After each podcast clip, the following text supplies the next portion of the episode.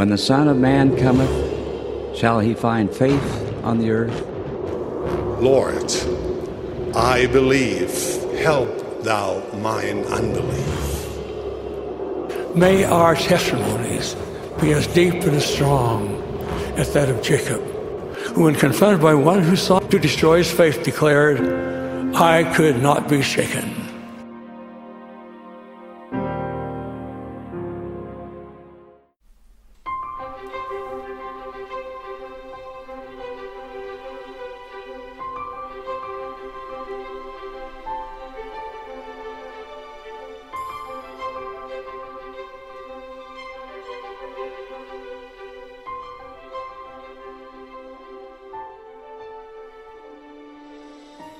Hello and welcome back to another week of Unshaken.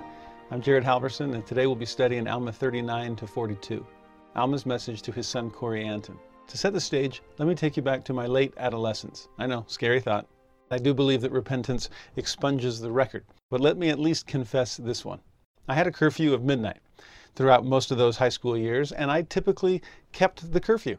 My parents trusted me with that, and so they'd go to bed and not wait up for me, with the understanding that when I got home, I'd come in and at least wake them up and let them know that I was home. Well, there was one night that I remember that I missed curfew, and I missed it bad. We weren't doing anything horrible. I think, honestly, we were toilet papering, and we were on a roll, literally, and didn't want to stop. And so I missed curfew and just kind of bagged it. I figured, well, maybe I'll just tiptoe into my room or past the master bedroom and whisper in, hey, Mom, Dad, I'm home. That way I could legitimately tell them the next day, oh yeah, I told you that I got home. You must have just slept through it. Well, that's what I did that night. And I snuck into my room thinking I'd gotten away with it, until I looked at my desk and there was a note on it. And the note said, Jared, it's midnight and you're not home. Love, Dad. And I thought, now there's evidence. There's Exhibit A that I missed curfew. And I thought, well, Dad does know I missed curfew, but he doesn't know how badly I missed curfew. Well, he had an idea, because after note one was note number two that said, Jared, it's now 2 a.m. and you're still not home. I went out looking for you, but couldn't find you, so I came back home. I couldn't think of any good reason why you wouldn't be here. And then he said this, and I'll never forget it. In fact, I kept the note. I thought someday I'll be able to laugh about this. It took me a while. But at the bottom of the note, it said, come see me in the morning so we can talk about failed family responsibility. Dad. Not Love, Dad this time, just Dad. And believe me, the next day we had a great conversation. It was a hard talk, at least for me, but one that I needed and that I'm grateful for. I've had a few hard talks with my own children since then. Well, that's what we're getting today. Alma's message to Helaman was one part conversion and one part commitment. His message to Shiblon was one part commendation and one part caution. Well, his message to Corianton is one part condemnation and another part counsel. And then a beautiful explanation of the plan of redemption, which is exactly what Corianton would need to understand. You see, to cut to the chase, Corianton had broken the law of chastity as a missionary. It doesn't get much more serious than that. So to see this conversation between father and son, or in this case, essentially between mission president and missionary, between prophet and member of the church, all kinds of hats were being worn here. But to keep an eye out for what will Alma say to help his son. I think it's interesting the role reversal. At one point it was Alma the elder, worried about this wayward son of his, Alma the younger, wondering what he could possibly do to reach him and change his course. Well, now it's that son, Alma the younger. It's his turn as he's raising the next generation to have a little bit of enforced empathy, I like to call it. Now you know what you were putting your father through and how he felt. Back then, you were probably focused on your father's potential anger. Now that you're in the father's role, do you recognize that what your father was probably feeling even more was love and concern and a desire to help? These are probably lessons that no child will fully understand until they're on the giving end of them. But for us as outside readers, we can even sort of see in these messages kind of a transition, a build-up to this message from Alma to Corianton. Because as he shared his conversion story to Helaman, the message was clear. People can change. So as a future leader of the church, son, lead with love and hope and patience. To Shiblon, strengths can become our downfall. So be careful. Watch yourself. Prove your contraries. And now to Corianton, sin will lead to destruction. So repent. People can change. Watch yourself. Repent of your sins. All essential messages for each of us to know. Now as Alma begins it in chapter 39, verse 1, he says, "My son, I have somewhat more to say unto thee than what I said unto thy brother." It's like, brace yourself, son. This one's going to be a longer conversation. And I love how a father who loves all of his sons equally can treat them differently based on what they need at the time. In this case, Corianton needs extra attention. I hope Helaman and Shiblon understand that and aren't jealous. It's like Nephi when he sees his dad name the valley after Lemuel and the river after Laman, and nothing after Nephi. I think Nephi got it. These are things that my older brothers need from dad. I remember when we were pregnant with our second child and I asked my dad, how do you shift from parenting one to parenting multiple? At least we could still play man-to-man defense. It's not still child number 3 that you have to shift to zone. But with that in mind, how do you do that? You just make sure you give each child equal time? And my dad said, no, you just meet needs. And their needs will not be equal. And so the time you dedicate to meeting those needs won't be equal either. Treat them with the same amount of love and the same amount of attention. But as you pay attention to each child, you'll recognize who needs you when. And that's the case for Alma and Corianton. He says to his son, "Have ye not observed the steadiness of thy brother, his faithfulness and his diligence in keeping the commandments of God? Behold, has he not set a good example for you?" Here he's speaking of Shiblon. I'm sure Helaman set a wonderful example too. But Helaman was home during that mission, helping lead the church in Zarahemla. Shiblon was there with Corianton on this mission to the Zoramites, during which Corianton made this horrible mistake. And like we saw back in chapter 38, steadiness and diligence and faithfulness describe Shiblon to a T. By the way, there's no mention to Corianton of the potential tails on that coin, like we talked about last week. Corianton doesn't need to know about Shiblon's weaknesses. He's got a major one of his own to deal with right now. And I don't think this is dad trying to pit one child against another. Why can't you be more like your brother? That's a dangerous thing for any parent to say to any child also. But if we can assume that there was a good relationship between these brothers, and hopefully there was, then the idea of bringing his brother's example to Corianton's attention may have been even more meaningful than setting a powerful example of his own. Sometimes the horizontal sibling to sibling or peer-to-peer is more convincing evidence of the power of the gospel, the importance of the commandments, than any kind of vertical relationship could provide. In my wife's family, there were 10 brothers and sisters, and I've never seen a family where the siblings are more tightly knit than in that one. It's amazing. They're all best friends. And at one point, her father talked to one of the youngest kids and said, "You know, I'll bet you're more concerned what your siblings would think if you broke the commandments than what your parents would think. Am I right in that?" And this younger child agreed and was kind of like, "I'm sorry, does that disappoint you that I care less about what you think than what my siblings think?"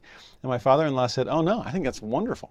It's that being on the same level with everyone else, that closeness, that tightness. And I would imagine that Shiblon and Corianton had that. Now jumping ahead to verse 10, don't worry, we'll come back to what we skipped.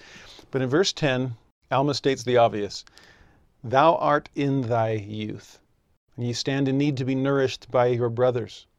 Give heed to their counsel." So it's not just what they're doing, good example, but also what they're saying. Amazing that both of those are coinciding. But I love just this gentle reminder, son, you're young, which means first, you need a lot of help.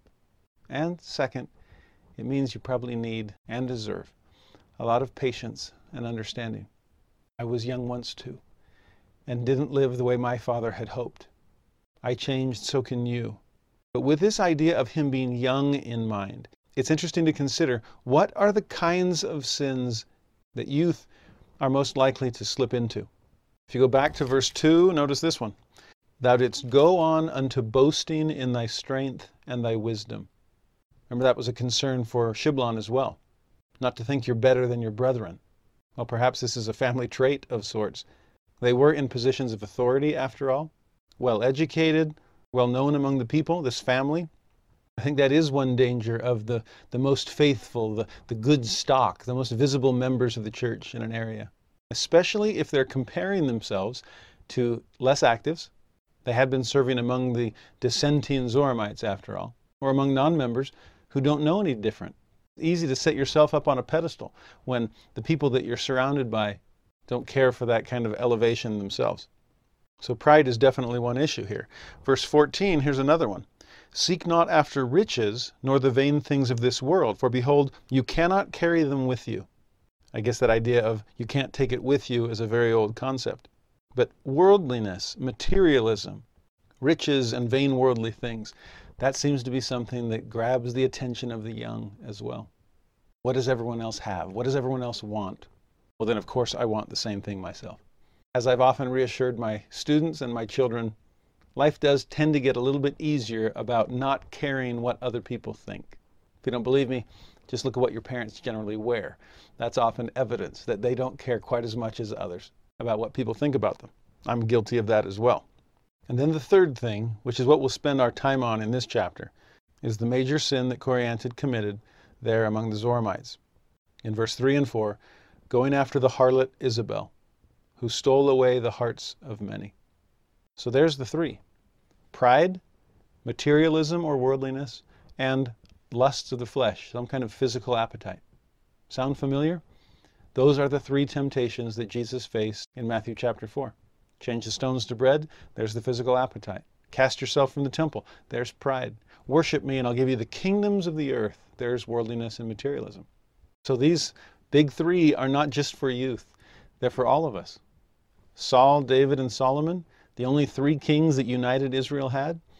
Saul falls to pride, David falls to the lust of the flesh, Solomon falls to worldliness and materialism. These are the same three that Jacob chastised the Nephites for during his ministry, the same three that characterized the great and abominable church in Nephi's visions, the same three that King Noah and his wicked court struggled with, the same three among the people of Ammonihah, the same three among the wicked Zoramites that ascended the Rameumptom. It's always the same three, because basically it's only those three.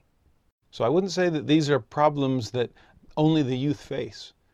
We all face them, but rather problems that youth seem particularly prone to, either because they haven't had as much experience or understanding in knowing how people get into those problems or how people get out of those problems when they slip. Well, Alma is going to provide some help for this young son of his in both areas, and he'll focus on the sexual sin side of things, that lust of the flesh, the immorality. And notice what he says about it in verse 5. Know ye not, my son, that these things are an abomination in the sight of the Lord? Yea, most abominable above all sins, save it be. So it's not first place, but it does look like it's third. The other two, second and first, are the shedding of innocent blood, that's the second worst, or denying the Holy Ghost, that's the first. He ranks them that way in verse 6. Behold, if ye deny the Holy Ghost, when it once hath had place in you, and ye know that you deny it, behold, this is a sin which is unpardonable. This is son of perdition territory. I've had some students over the years ask, wait a minute, so if you ignore a prompting, does that count as denying the Holy Ghost? And the answer for that is definitely no. To receive the greatest condemnation, one would have to sin against the greatest light. That's what section 82 says, right? And so for this greatest of condemnations, you would have to sin against the greatest of light. Joseph Smith described it as staring into the sun and denying that it's shining. Paul called it crucifying Christ afresh and putting him to an open shame. It's like watching him rise from the grave, seeing the marks in his hands and saying, if I had a chance to crucify you all over again, even knowing what I know now, I would do it. That is so far beyond the level of knowledge and accountability that any of us would reach in this life. So anyone struggling with fears of becoming a son of perdition, I think those fears are unfounded. You're not going to slip into it. In fact, I love the phrase he uses, and ye know that ye deny it. You see, there's this defiance there. You don't slip into perdition. You proudly march in that direction, flaunting your rejection of light that you know is there. I've often wondered if that's the reason that it is unpardonable. Not necessarily because God just declares, I will never forgive you for that. That doesn't sound like our loving Father or our long-suffering Lord. I've wondered, is it unpardonable because a person that is that defiant, that stubborn and rebellious, that hard-hearted, would never choose to repent, no matter how much time you gave them, because they know the truth. Nothing has changed up here, and they don't allow anything to change in here, to change the direction that they're going or change their decision to rebel.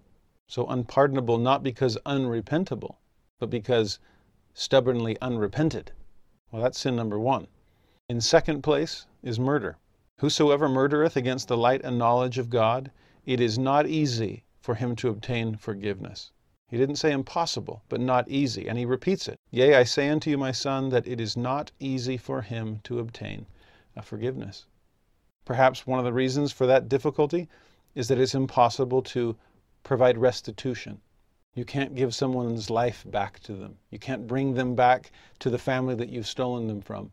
That helps explain the irony behind what the anti-Nephi Lehi's suggested when they thought, well, we'll just go back to the Nephites and be their slaves until we can repair the many murders that we have committed against them. There's no repairing murder. So it can be forgiven, but it is not easy. Well, and then in third place are these things that he mentions in verse 5. Abominable in the sight of the Lord, sins against virtue, against chastity. Perhaps because, similar to murder, it's really hard for restitution to change things. Life is God's territory. He decides when it comes in and when it goes out. Beginnings and endings of that are supposed to be in God's hands. So if murder ends a life when it wasn't supposed to be ended, and if immorality conceives a life in a way that God did not intend either, no wonder those are two sins that need to be avoided at all costs. Now, sometimes when I've taught this, especially to young people, they think, well, if immorality is only the third worst sin, at least it's like that justification we often use. Well, it's not as bad as such and such, or so and so. But before we begin to console ourselves that ours was just a third place finish, remember what first and second place were. Number one is probably not an option for you. We don't have enough light to sin against it to that degree of darkness. And number two, probably isn't a temptation. Do you really have to throw yourself on your knees and beg for the Lord's help to get you through your temptations to kill someone? I hope not. So if number one is not an option and number two is not an issue, then number three for us is probably really number one in reality. The most serious of sins. One that we have to take seriously. Well, that's exactly what father is trying to help son understand here. There seem to be kind of two lines of thought that are woven throughout this chapter. One has to do with how immorality begins, what gets us into this mess, and the other has to do with how we get ourselves out of this mess, or better said, how the Lord helps us out of it. So let's take the first line of thought first. What steps define this downward slope? In verse 2, he said, Thou didst not give so much heed unto my words as did thy brother among the people of the Zoramites. Now this is what I have against thee. That is so often how it begins. It's not the worst thing he did, but it seems to be the first thing that he did. And worst sins usually begin with first sins. In his case, it was ignoring counsel, not giving heed. No wonder he says to both Helaman and Shiblon, first phrase out of his mouth to those other two brothers, My son, give ear to my words. Please listen to the counsel that I give. It is for your good. It was for your good too, Corianton. But you didn't give it much heed. Do we disregard the commandments of God? Do we think that we're the exception to the rule? Especially if that thought process leads us to think, like we already read at the end of verse 2, boasting in our own strength and our own wisdom. You see, pride in this case wasn't just a separate sin. It opened the door to far worse sins. That's how Jacob described it back in Jacob chapter 2, right? He talked about their pride and he talked about their worldliness and materialism. But then he said, if this was all there was, I'd be relieved. But unfortunately, there are grosser crimes that we have to deal with. And those grosser crimes were the ones of immorality, just like here. And what Corianton is guilty of to start things. I don't have to listen to Dad. I'm strong enough to handle any situation or smart enough to get myself out of it. There's my strength and my wisdom. It's not that I wasn't paying attention to what Dad said. It's just I didn't think it applied to me. This is Samson to a T. We've talked about him several times throughout these lessons. I can't necessarily speak to his wisdom, but his strength is what he was most famous for. And he kept putting himself into harm's way. because he always assumed, I'm strong enough to get out of it. And when it was a lion in the vineyards of Timnath, he was strong enough. When it was the Philistine army, when he was in that city at night, he was strong enough. But with Delilah, he finally met his match. He wasn't strong enough or smart enough to handle the situation. And the same is true of Corianton. His strength and wisdom tricked him into thinking he could handle certain things. Well, what things? Notice verse 3. Thou didst do that which was grievous unto me, for thou didst forsake the ministry. There's another mistake. He wasn't doing what he was supposed to be doing. That describes David on that rooftop when he fell with Bathsheba. It says clearly in that passage that during the time of year when kings were off to battle, David tarried in Jerusalem. He wasn't where he was supposed to be. He wasn't doing what he was supposed to be doing. Corianton had forsaken the ministry. Next, he had gone over into the land of Siron among the borders of the Lamanites. Again, this is probably where his strength and his wisdom lulled him into a false sense of security. I can be among the borders. I can get close to the edge. I won't cross it. I'm strong enough to resist temptation. I just want to see what's out there. This describes the Zoramites themselves really well, the people they had gone to preach the gospel to.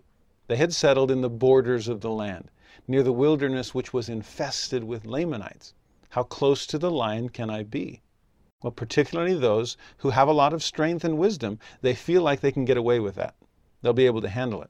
But it wasn't just that he went among the borders of the Lamanites. He specifically went after the harlot Isabel. It's amazing that we learn her profession even before we learn her name. This to me comes across as a you knew what I was when you picked me up kind of situations. And that's often the case in our downward descents as well. We begin to ignore counsel. We think we're the exception to the rule. We put trust in our own strength and wisdom to be able to handle things. We're not doing what we're supposed to be doing. We put ourselves in harm's way at the edge of safety. And we know what we're looking at. We see what's before us. And yet, we fall to it. And even when we do, verse 4, she did steal away the hearts of many, but this was no excuse for thee, my son. Thou shouldst have tended to the ministry wherewith thou wast entrusted. Just because everyone else is doing it, and that's the phrase that's often used as justification, that does not justify us. We know better. The majority doesn't rule in matters of right and wrong. And just because we see a lowering of the spiritual averages does not mean that we can join the trend.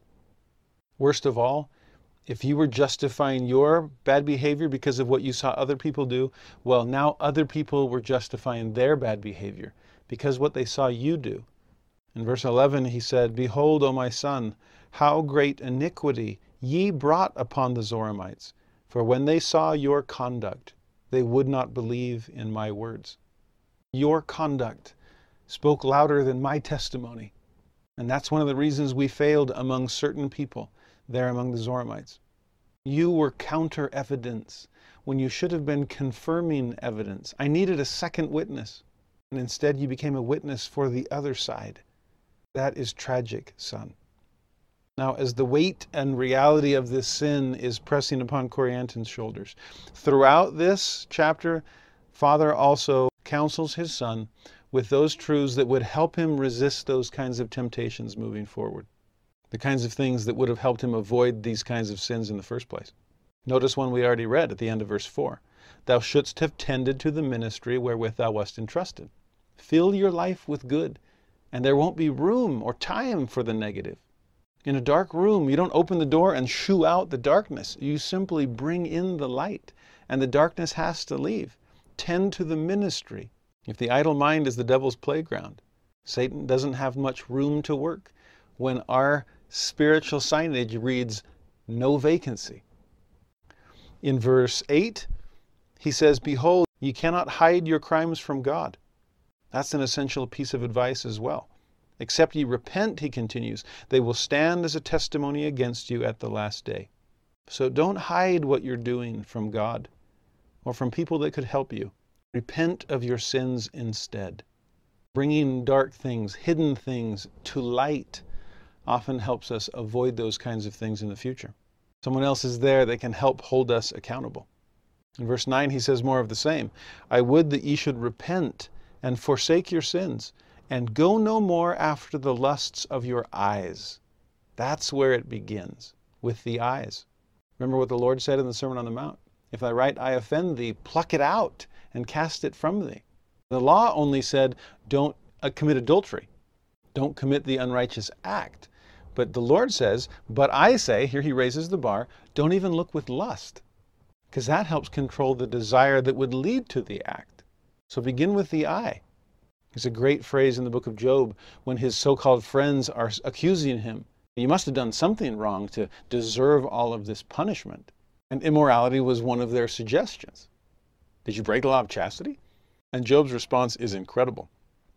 He says, I have made a covenant with mine eye.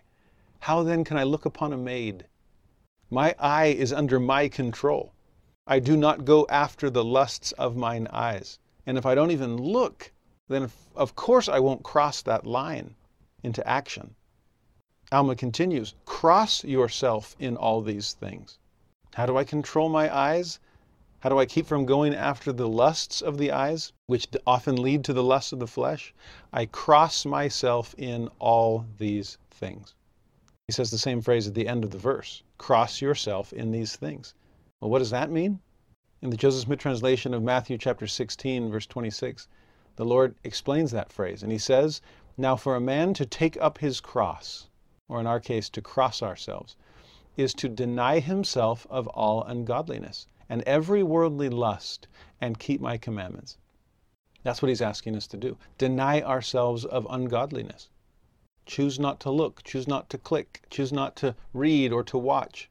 Self-denial is what he's asking. I think often we wish that those possibilities, those temptations just didn't exist, that they could be wished away or legislated away. But that takes away our responsibility to cross ourselves. And as Alma says in verse 9, oh, remember and take it upon you. Like I said, it's self-discipline. It's taking the initiative ourselves and deciding, taking it upon us to draw lines in the sand that we simply won't cross. To forsake sin, to repent of sin that was not forsaken, to take up the cross and deny ourselves of ungodliness. Clayton Christensen, the great Harvard business professor who recently passed away, shared an experience he had when he was a bishop in Boston. He said, about a decade ago, I was serving as the bishop or lay minister of the congregation of college students in the Boston area. So he would have been the YSA bishop. We had assigned a college sophomore to give a sermon about repentance in our service on a particular Sunday. I still remember his key point. Quote, we often view repentance as a slow process. It isn't. Change is instantaneous. It is not changing that takes so much time. Close quote. Brother Christensen says, I had been struggling to overcome a particular bad habit, and I resolved, I took it upon me, as Alma said, that I would change my behavior right then and there, to quit not changing.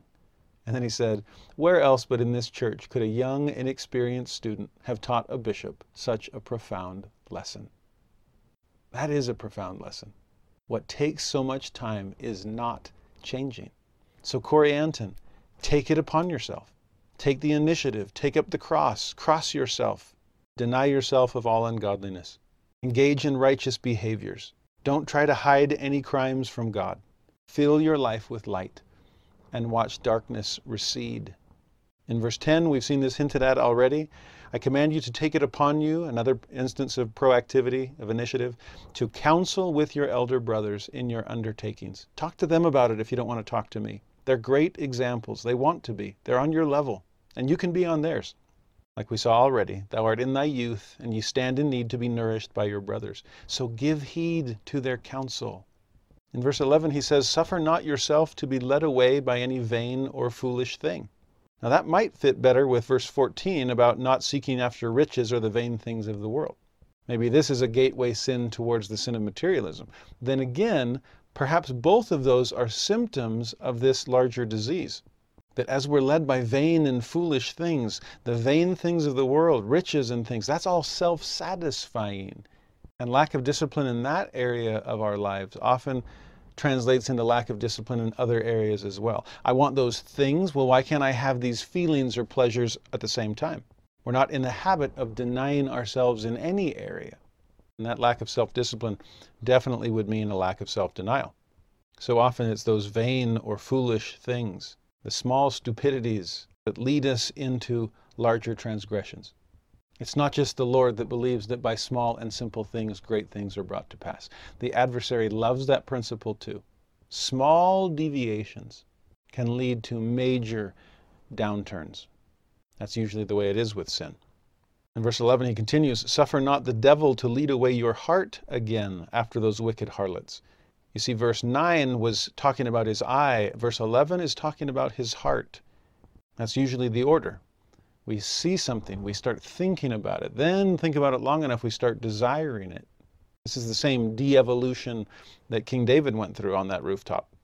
From eye and mind to heart and desire. In verse 12, "The Spirit of the Lord doth say unto me, command thy children to do good." That's the best way to avoid evil, to do good, to fill ourselves with the positive. Or as Zenos says in Jacob 5, to clear away the bad branches as the good branches grow. So Alma will do exactly that. "Therefore I command you, my son, in the fear of the Lord, that ye refrain from your iniquities." Refrain from them. Stop indulging in them. Again, easier said than done. How do we do it? Verse 13, "Turn to the Lord with all your mind, might, and strength, that ye lead away the hearts of no more to do wickedly, but rather return unto them, and acknowledge your faults, and that wrong which ye have done."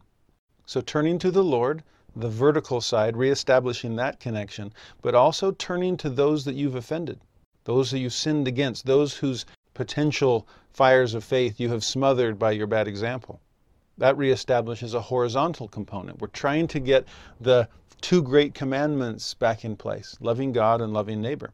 This is part of the restitution process that repentance typically entails. Again, that's hard to do with immorality, but is there anything that can be done? Then do it. Finally, in verse 15 is where counsel and correction starts to turn into comfort.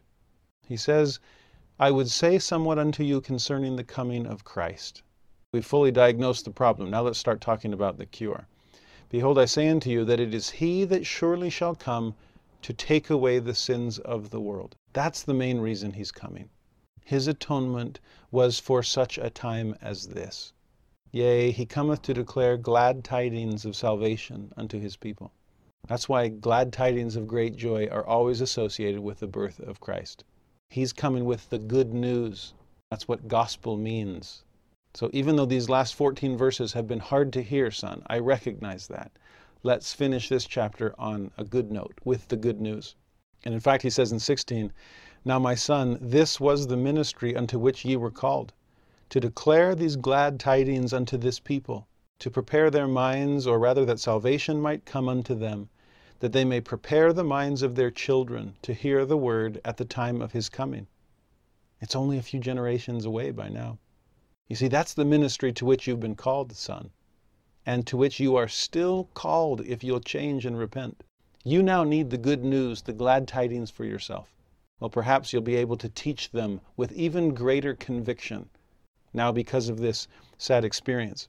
It's funny. I remember as a newly called missionary, home for the summer after freshman year of college, getting ready to leave, and still kind of sweating over what verse of scripture should I pick to put on my all-important missionary plaque. I really put a lot of pressure on myself. I just wanted to find the perfect one. And I remember once in sacrament meeting, I was sitting next to my mom. She typically doesn't have this kind of twisted sense of humor. I don't know where this came from. But I remember we were sitting there before sacrament meeting began, and we were, I don't know, she must have been reading her scriptures or something, but she said, "Hey, Jared, wouldn't this be a crazy verse to put on somebody's missionary plaque?" And she was in Alma 39, and she suggested verse 4. "She did steal away the hearts of many, but this was no excuse for thee, my son. Thou shouldst have tended to the ministry wherewith thou hast entrusted." And I remember looking at her going, "Mom, what are you trying to say?" Talk about a horrible verse to put on a missionary plaque. But ironically, she was really close. What I did end up putting on my missionary plaque was from Alma 39. But it wasn't the verse about what he should have been doing. It was about the verse about what he'd been called to do all along and would yet be called to do. I ended up choosing Alma 39:16 because that was the ministry I was called to share good news, glad tidings of great joy that would be to all the people I could meet in Puerto Rico. But it wasn't my job to bring salvation to them. I don't have that power. My job was simply to prepare their minds so that the Lord could come with the salvation that only He can bring. And it wasn't just for the immediate audience, the people that I would meet. It was for their children and their children. Me preparing minds so that those minds can then prepare others. So that when Jesus comes, we're ready to hear Him. All of this was just preview of coming attractions. I love verse 16. And that was given to a young man who was struggling. This was the ministry that he was called to, and a ministry he eventually fulfilled. Now, like I said, I'm sure this was a difficult conversation for Corianton. There was probably a lot of squirming in that chair. Maybe not a lot of eye contact. It would have been hard for Alma too. He says as much in verse 7. Now, my son, I would to God that ye had not been guilty of so great a crime. I wish more than anything this had not happened. Here's coming from a man that has perfect faith in the atonement of Jesus Christ, born of personal experience. Scarlet sin can be white as wool. I understand that, but man, I wish to God that you weren't going through this. Like President Benson says, better to prepare and prevent than repair and repent. Thank God that we can repair and repent, as Alma himself did, as Corianton did, as we all do. But so much better to avoid that pain in the first place. These wounds will heal through the atonement of Christ if we repent. He says at the end of 7, I would not dwell upon your crimes to harrow up your soul if it were not for your good. That harrowing is the word that Alma used for his own feelings, from his own sins. I know what this feels like, son. I get it. I've been there. And the last thing I want to do is cause you that pain. But if this is the pain of scouring out a wound, then it is redemptive. Harrowing, after all, was meant to prepare the soil for planting. And I have some very important seeds that I want to sow in your soil. So if in verse 7, I'm not trying to harrow up your soul, I don't want to dwell on your crimes. Verse 17, it becomes even more positive. I will ease your mind somewhat on this subject by talking about these glad tidings that we've been sent to declare. Now, the last 3 verses in this chapter are interesting because it suggests a little bit of Corianton's mindset, and we'll see more of that in the next 3 chapters. Alma says, behold, you marvel why these things should be known so long beforehand. We'll see in a moment, there's almost this sense of, does it even matter for us? We're BC saints. When Christ comes, doesn't that just kind of clean the slate for everything? And that's not the case. It's not automatic like that. Tidings don't become glad until we act on them, until we repent. And that's what we need to know, as much as we need to know the coming of Christ. You see, 17, isn't a soul at this time as precious unto God as a soul will be at the time of His coming? 18, isn't it just as necessary now to know the plan as people who know afterwards? And not only is it just as necessary on our end, in 19, it's just as easy on the Lord's end. He can send angels now just like He can later. They can declare glad tidings now to us just like He can to our children or anyone after the time of His coming. How great the importance to make these things known, Lehi said 500 years ago. BC or AD, we all need Christ. And that will be Alma's focal point for the next 3 chapters as he counsels this wayward son.